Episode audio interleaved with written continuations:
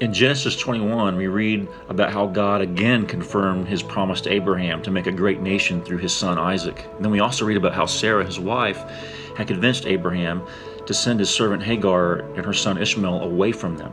So Abraham gave Hagar water and sent her and the boy on their way, and they wandered through the desert, and the story goes, until the water was gone, and then Hagar began weeping as she put the boy down, thinking that the boy will surely die, that this was the end. And in the end, she lost hope. But God heard the cries of the boy, and Hagar was told not to be afraid. God gave her a hope-filled promise that her son would be made into a great nation. And then Genesis 21:19 says this, that God opened her eyes and she saw a well of water.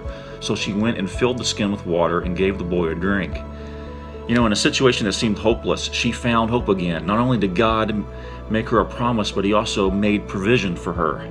God revealed a well to her that had been there the whole time. It was just unseen.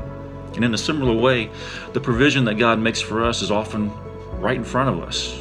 We just need God to open our eyes to see it. Father, when we're down, distressed, discouraged, or in despair, may we never lose hope, but remind us always of your promises in Jesus Christ. Open our eyes to see the provision you give us, the daily bread that you give us, so that we won't lose heart, but continue to trust you and do good, to have hope for the future as we make your name known. Amen.